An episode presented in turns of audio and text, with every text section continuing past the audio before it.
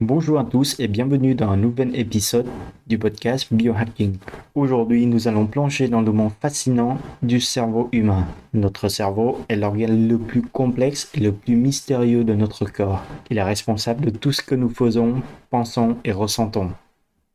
Mais comment pouvons-nous prendre soin de notre cerveau et l'améliorer?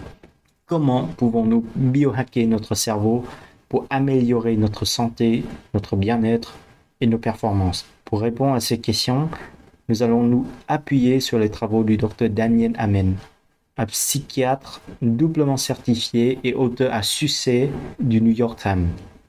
Le Dr Amen est considéré comme l'un des plus grands experts mondiaux de l'imagerie cérébrale. Il a consacré sa carrière à comprendre le cerveau humain et à aider ses patients à améliorer la santé cérébrale.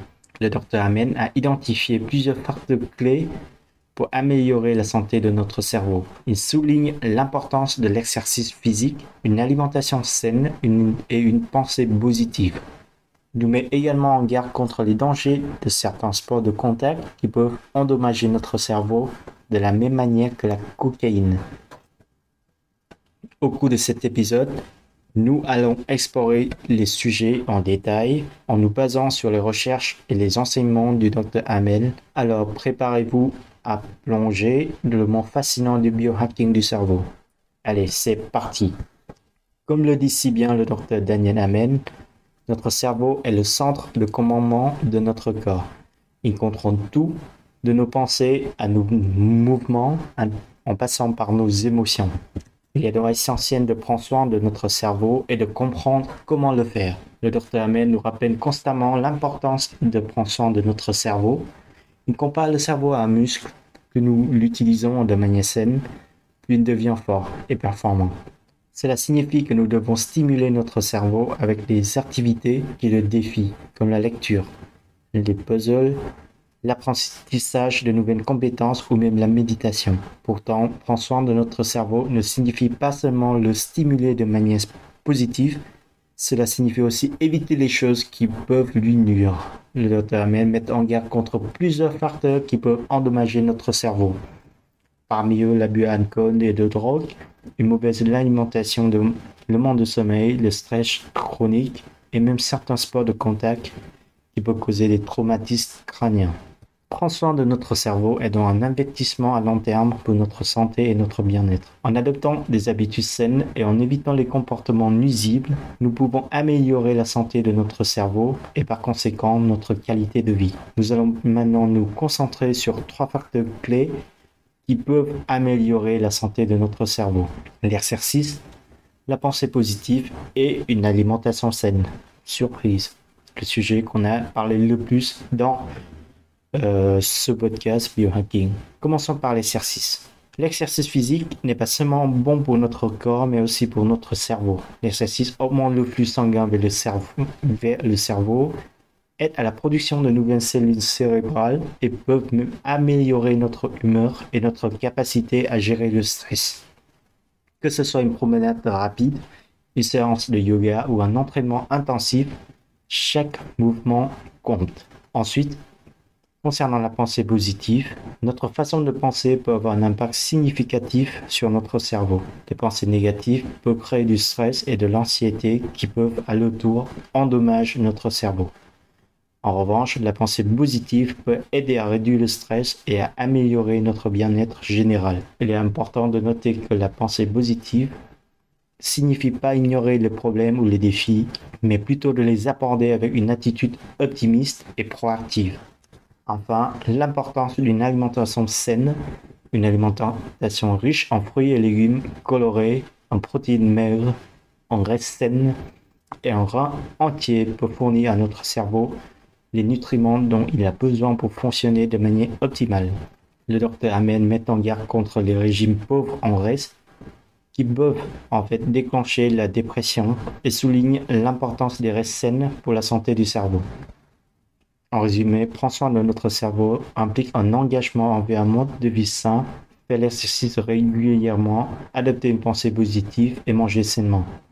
Ces habitudes peuvent non seulement améliorer la santé de notre cerveau, mais aussi notre qualité de vie en général. Passons maintenant à un sujet qui peut surprendre certains d'entre vous avec une étude qui a fait date dans le domaine de la santé du cerveau l'impact des sports de contact sur la santé du cerveau. Le sport est souvent associé à la santé et au bien-être, mais tous les sports ne sont pas égaux lorsqu'il s'agit de notre cerveau. Le docteur Daniel Amen a dirigé la première et la plus grande étude mondiale sur les joueurs de football professionnel américain, du football euh, américain professionnel et la santé de le cerveau. Cette étude a révélé, euh, des informations précieuses sur l'impact des sports de contact sur notre cerveau cette étude a examiné les cerveaux de centaines de joueurs professionnels de football américains grâce à des techniques d'imagerie cérébrale avancées. Le docteur Amen et son équipe ont pu observer les changements dans le cerveau causés par des chocs répétés à la tête. Les résultats ont été à la fois fascinants et alarmants. L'étude a révélé que les joueurs de football professionnels présentent des signes significatifs de dommages cérébraux ces dommages étaient similaires à ceux observés chez les personnes qui ont abusé de la cocaïne. Plus inquiétant encore, l'étude a révélé que ces dommages peuvent persister longtemps après la fin de la carrière sportive d'un joueur. Cette comparaison avec la cocaïne peut sembler choquante, mais illustre bien la gravité des dommages que peuvent causer les sports de contact. Tout comme la cocaïne, les chocs répétés à la tête peuvent endommager les structures du cerveau, altérer les fonctions cognitives et même conduire à des troubles de l'humeur et du comportement. Ces résultats ont des implications importantes pour tous qui pratiquent des sports de contact, pas seulement les joueurs de football euh, professionnels. Cela ne signifie pas que nous devrions tout arrêter de faire du sport. Au contraire, l'exercice physique est essentiel pour la santé de notre cerveau. Cependant, nous devons être conscients des risques associés associé à un certain sport et prendre des mesures pour protéger notre cerveau. Cela peut signifier utiliser un équipement de protection adéquat, modifier les règles de certains sports pour les rendre plus sûrs, ou même choisir les sports avec un risque plus faible de traumatisme crânien. En conclusion, cette étude souligne l'importance de prendre soin de notre cerveau et de comprendre les risques associés à certaines activités. Comme le dit si bien le docteur Amen, notre cerveau est l'organe le plus important de notre corps. Il est donc essentiel de faire tout ce qui est en notre pouvoir euh, pour le protéger. Nous allons maintenant euh, aborder un sujet qui touche beaucoup euh, d'entre nous, l'anxiété. Dans notre monde moderne, rapide et souvent stressant, l'anxiété est devenue une expérience courante pour beaucoup de gens. L'anxiété n'est pas quelque chose à craindre ou à éviter, mais plutôt quelque chose à comprendre et à gérer. Il y a plusieurs euh, stratégies pour gérer euh, l'anxiété, mais euh, l'une d'elles qui est à reconnaître est de défier le pensée négative automatique ou le PNA.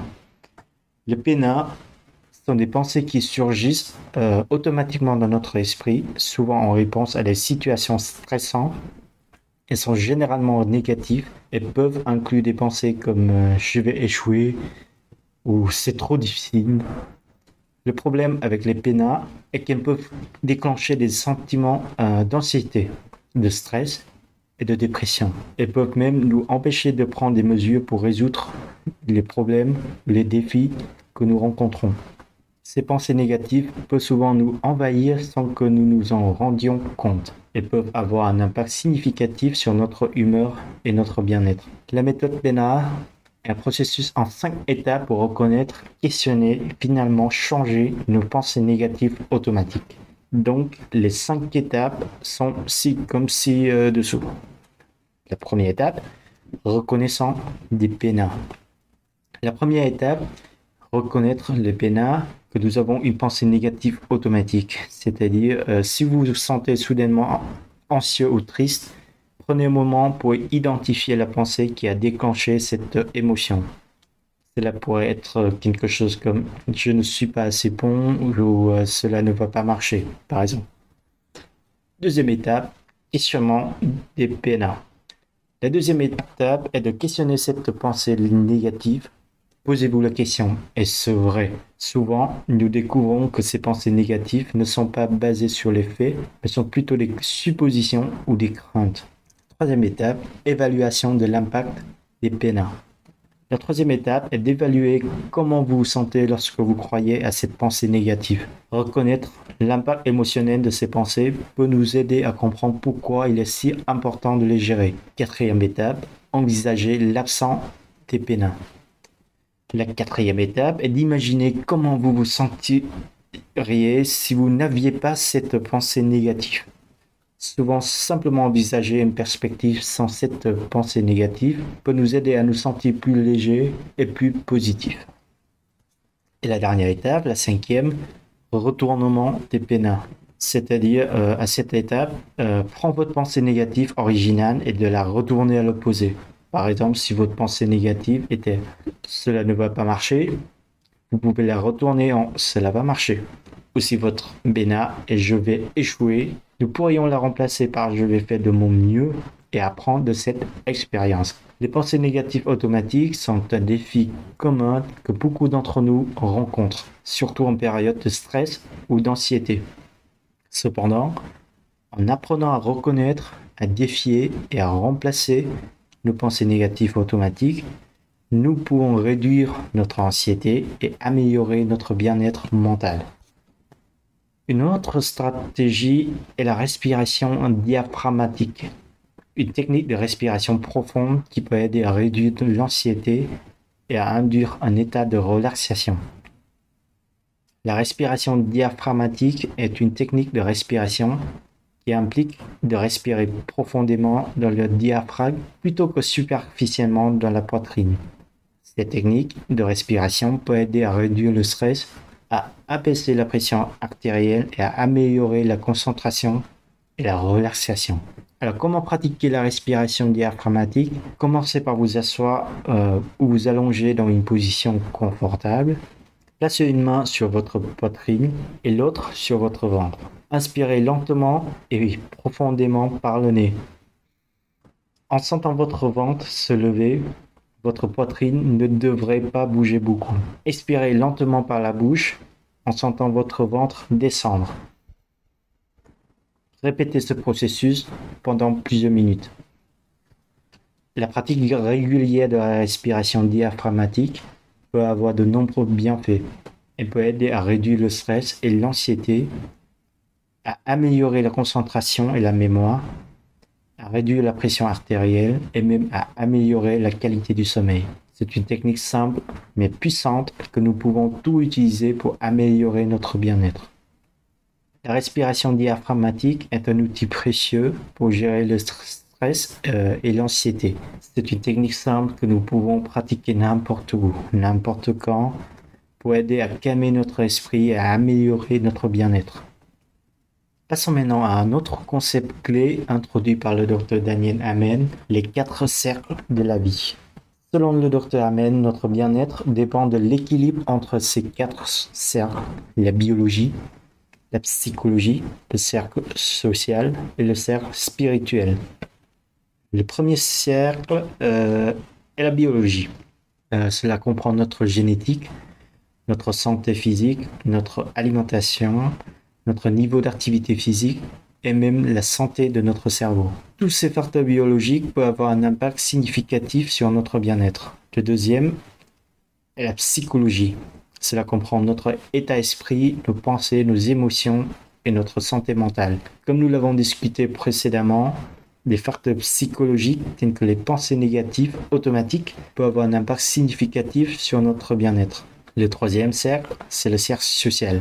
Cela comprend nos relations avec les autres, notre soutien social et notre sentiment d'appartenance. Des relations saines et un soutien social solide peuvent avoir un impact positif sur notre bien-être. Enfin, le quatrième cercle est le cercle spirituel. Cela peut inclure nos croyances religieuses ou spirituelles, notre sens de la vie et notre connexion avec quelque chose de plus grand que nous-mêmes. Pour beaucoup de gens, le cercle spirituel est une source importante de réconfort, de paix et de bien-être.